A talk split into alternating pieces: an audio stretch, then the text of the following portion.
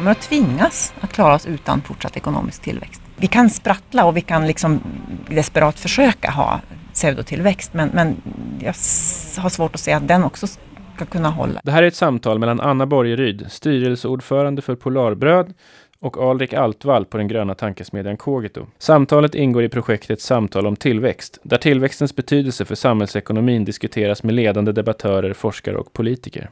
Ja, det är klart att det finns ett samband mellan tillväxt och utveckling om man tänker, och välstånd också om man tänker att man börjar i en jägar-samlar, ett jägar-samlarsamhälle och sen börjar jag menar, jordbruket var ju en enorm tillväxt av, av befolkning därför att det fanns vi kunde systematiskt få fram mer mat och bli fler. Och, och också ett, en välståndsökning då med grunden för hela civilisationen. Att, att eh, det kunde bli en arbetsfördelning. Att alla behövde inte jobba med att få fram mat utan en del kunde vara ja, läkare, präster och, och poeter och konstnärer och hantverkare och så vidare. Så, så att eh, eh ur, ur ett sådant perspektiv så är ju det beror på, på vilket, från vilken stat, stadie eller från vilken nivå som vi växer. Det finns ju däremot en, ett läge nu tycker jag i stora delar av västvärlden där det är väldigt oklart eh, om tillväxt egentligen skapar något högre välstånd för de, för de många människorna. Det, det visar sig ju att de här den kvantitativa lättnaderna när man trycker en massa pengar för att försöka kicka igång det man uppfattar som normal tillväxt i mogna industriländer eh, mestadels leder till ökad ojämlikhet och ökade klyftor och egentligen inte lyfter utvecklingen och standarden för de många människorna. Vi har ju pratat tidigare om, och du har ju lyft väldigt mycket, de, de negativa konsekvenserna av, av att ha liksom, eh, åtminstone materiell tillväxt och, och, och vill du, vill du liksom fördjupa lite i liksom tillväxtens risker? Jag skulle väl inte hålla med om att jag säger att det är dåligt med tillväxt i sig, utan jag ställer frågan vad är det vi vill ska växa?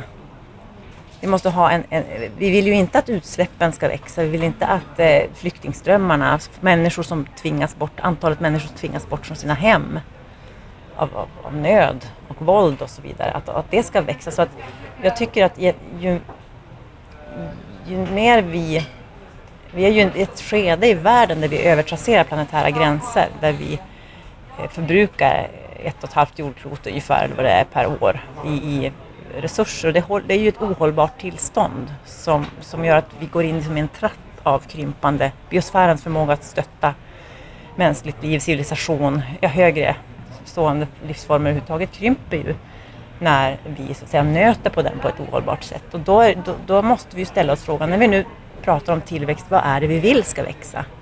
Och vad är det vi inte ska låta växa mer för att skydda en bra tillvaro för våra barn och barnbarn? Eller oss själva också. Det kan gå ganska fort när det är exponentiella. Eh, om man nu inte vill tänka i nästa generation så kan man kanske tänka på sin, sitt eget lång, långsiktiga intresse. Att, att eh, det som fungerade på 1900-talet, det, det fungerar inte längre på samma sätt. Men vad, alltså, kan du se alternativen nu? Jag, jag, jag förstår analysen att vi kan inte göra som vi har gjort. Men hur ska vi göra annars? Alltså handlar det om någon form av eh, teknikoptimistisk förhoppning att nya lös, tekniklösningar bara kommer magiskt lösa allting? Eller är det att vi helt enkelt ska säga att ni får inte komma upp till vår standard, ni måste fortsätta vara fattiga?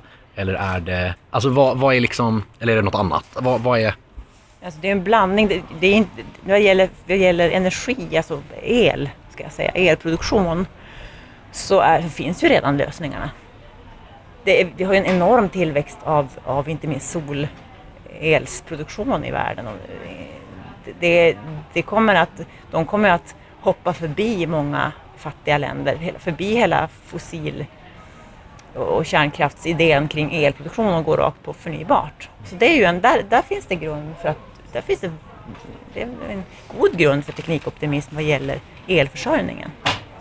Ehm, Eh, och, och, och det, där kan man ju också se att, att eh, det blir en demokratisering många gånger, att det blir mer småskaligt istället för stora enheter som producerar elen så kan man distribuera ut och producera sin egen el på taket och så vidare.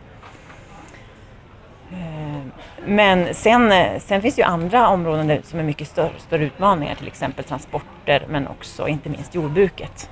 Och det här med att maten är så här billig och att vi kan ha råd att slösa med mat som vi gör idag med så här mycket svinn som finns.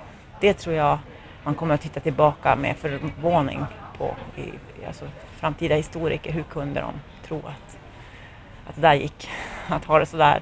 Så, så ehm, ehm, det, det finns inget enkelt svar på din fråga men, men vi, och vi kommer ju också behöva ändra på oss självklart. Alltså, att leva som vi har gjort kommer ju inte att fungera. Och jag tror att en, jag är ju, jag förespråkar marknadsekonomi. Alltså en, sann, en riktig marknadsekonomi där det kostar det det egentligen kostar. Alltså, hur mycket kostar det att eh, få fram ett kilo nötkött eller att flyga x antal kilometer eller vad det nu kan vara. Och, att, och när priserna börjar spegla verkliga kostnaderna för, för eh, vad, det, så att säga, nat, vad naturkapitalet, hur mycket det förbrukas eller, eller hur, hur vi måste så att säga arbeta för att återställa det när vi väljer vissa varor och tjänster så kommer vi att få en, vi, om vi får priser som speglar det, då kommer ju marknadsekonomin att verkligen göra det den ska så att säga. Den kommer att sluta subventionera, vi, vi måste sluta subventionera eh, sånt som undergräver framtidens försörjning. Och det påverkar ju också oss, det blir andra priser för oss. Men jag tänker att en, en cirkulär ekonomi, om jag ändå stannar på det, så tänker jag att den i sig är ju... Jag, jag, jag, jag tänker att du har, kan ha rätt i att den skapar ökat välstånd för oss. För den kan öka kvali- det kan öka kvaliteten om vi kan återanvända och, och vi kan ändå eh, också, om man tänker på planetära gränser så kan vi använda mer saker och bättre saker om vi, om, till fler människor om vi också kan återvinna dem och minska resurs, eh, minska förslitningen av liksom, resurserna. Men den är väl ändå tillväxthämmande? För den leder ju till att färre saker säljs. Den leder ju rimligtvis till att saker håller bättre eh, och därför att färre saker hamnar i omlopp.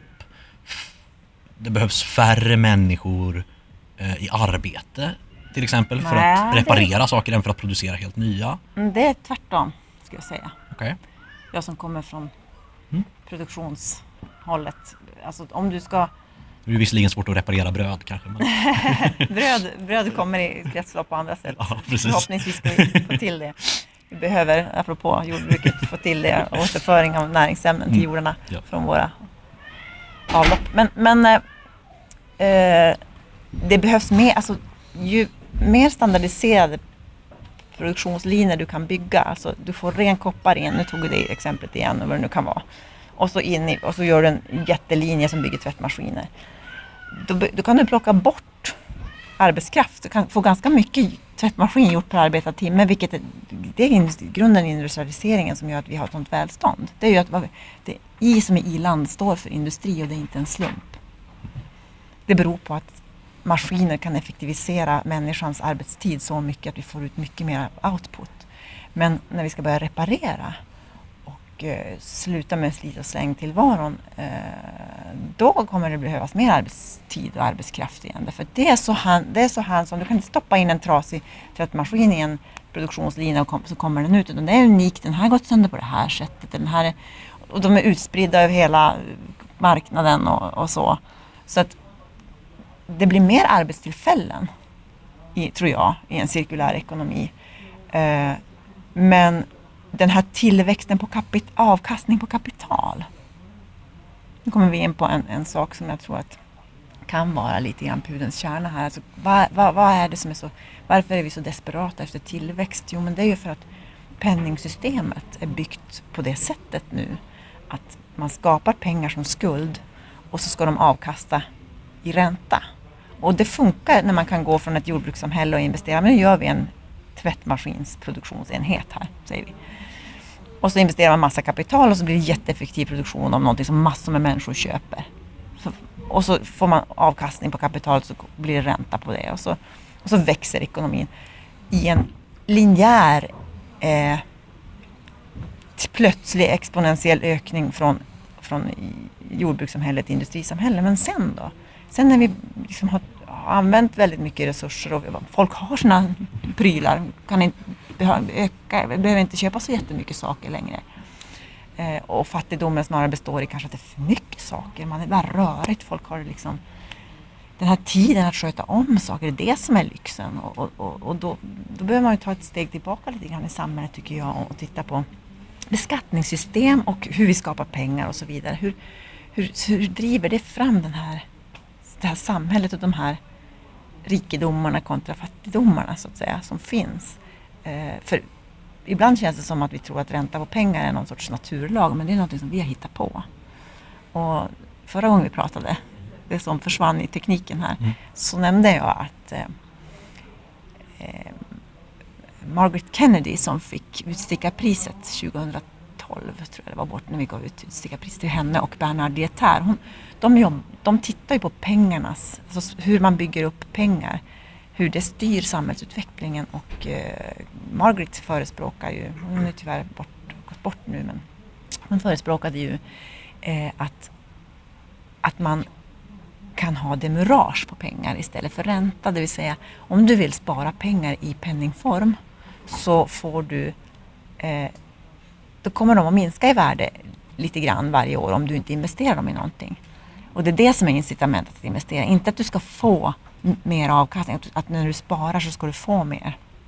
Utan du ska undvika att förlora. För att då skulle pengar mer likna andra resurser som kanske ett lager säd eller frukter som faktiskt kan börja changera så att säga. Det kan börja, annars är pengar liksom för bra för att vara sant om du förstår.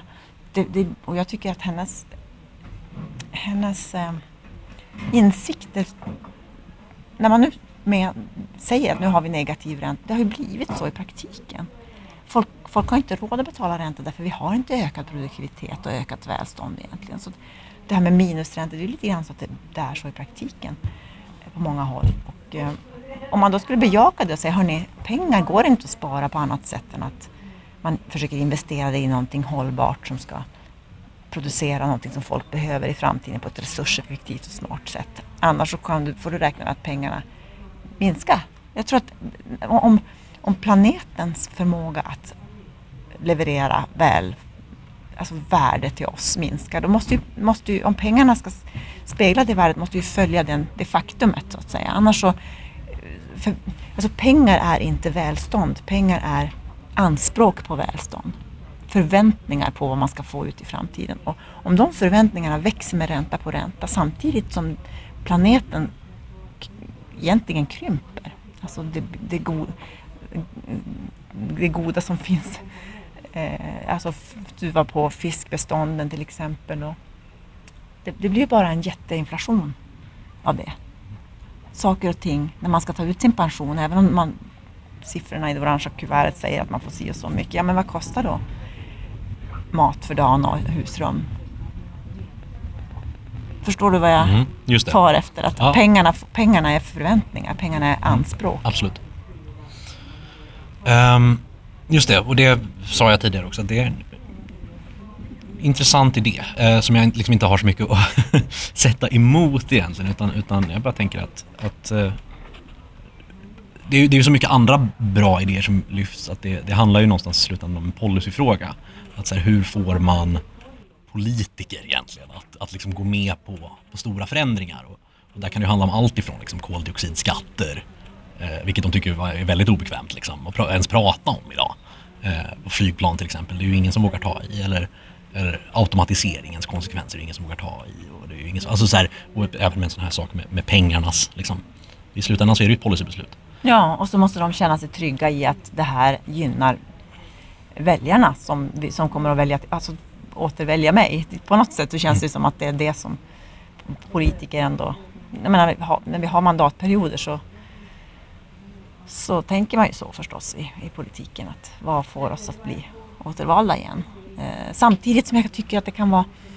Jag menar, till exempel eh, flyktingkrisen Eh, vi har 60 miljoner flyktingar i världen idag och det är, det är historiskt rekord. Eh, och, och, och det, är liksom, det är liksom redan nu innan eh, saker som vi ser i kikarsiktet om vi tittar bara på klimatfrågan kommer. Alltså, då kommer havsnivåhöjningar, eh, ytterligare extremväder och torka och så vidare som kommer att riskerar att många, många fler, som tyck, att man kan tycka att 60 miljoner är ingenting i en framtid. Med, då känns det som att kan inte politiker se sambanden mellan att inte ha en skatt på flyg till exempel och att de här problemen dyker upp och biter i samhället från ett annat håll så att säga. Eh, så att, så att, man lyfter blicken från dagens problem till att försöka se vad beror det här dagens problem på. Det är ju inte så att folk är flyktingar för ros skull. Utan de är ju tvingade på flykt. Just det. Men till stor personlig risk. Och, och, och, och, det beror ju i sin tur på att försörjningssystem har kollapsat. Eh, eh, jag, jag läste om just Syrien att torkan som var redan början 2005 matprisspikesen som kom, alltså pikarna som kom och, och förflyttning internt i Syrien in till städerna och, och så vidare. En pådrivande orsak till, till situationen i Mellanöstern är ju torka. Sen finns det ju annat, till exempel att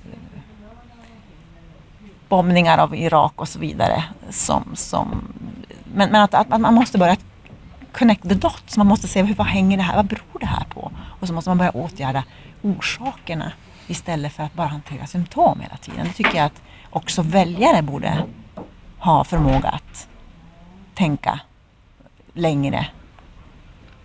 Eh, jag, jag tänker till exempel eh, Sverigedemokraterna, om de menar allvar med att, att vilja hjälpa flyktingar på plats eller att hantera flyktingproblemet på ett ansvarsfullt sätt eller vad de nu säger. När de, ja men då borde de ju vara riksdagens mest klimatåtgärdsvänliga parti.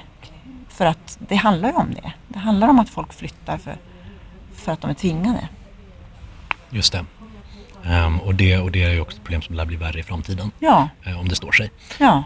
Um, jag tänker om, om vi liksom, för att avrunda lite, uh, återgår till, uh, till lite grundfrågor. Kan vi ha fortsatt ekonomisk tillväxt? Då måste jag få precisera. Eh, total ökning av omsättning från nuvarande nivåer globalt på ett hållbart sätt? Nej. Kan vi klara oss utan fortsatt ekonomisk tillväxt?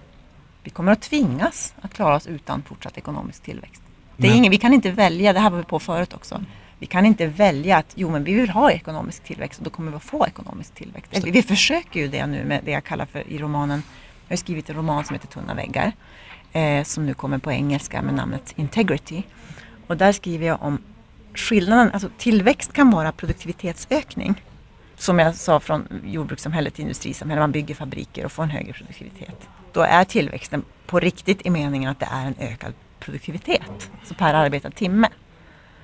Men det vi har haft i västvärlden sen, ja, jag skulle gissa egentligen på många håll sedan 80-talet, är snarare det jag kallar för pseudotillväxt, alltså falsk tillväxt där man bara ökar kreditgivningen. Alltså vi lånar till konsumtion. Det är inte samma sak som en produktivitetsökning och det leder till finanskrascher och, och att bubblor spricker och apropå att pengar är förväntningar och inte välstånd och så.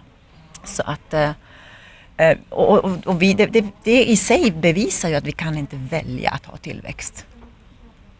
Okay. På riktigt. Utan det är något som, det ska finnas vissa förutsättningar för att man ska kunna ha det. Och nu, försökt, nu har vi försökt välja att ja, men då väljer vi pseudotillväxt och låtsas att det är riktig tillväxt. Och så får vi finanskrascherna på oss. Och, och, och i olika omgångar. Så att det, det är, det är inte, vi, vi, kan sprattla och vi kan liksom desperat försöka ha pseudotillväxt. Men, men jag har svårt att se att den också ska kunna hålla. Den, den bygger i sin tur på förtroende för, för pengar. Och, och, hur länge håller det om man i en oändlig tid skapar nya pengar? Du har hört ett samtal mellan Anna Borgeryd, styrelseordförande för Polarbröd, och Alrik Altvall på den gröna tankesmedjan Kogito. Samtalet ingår i projektet Samtal om tillväxt, där tillväxtens betydelse för samhällsekonomin diskuteras med ledande debattörer, forskare och politiker.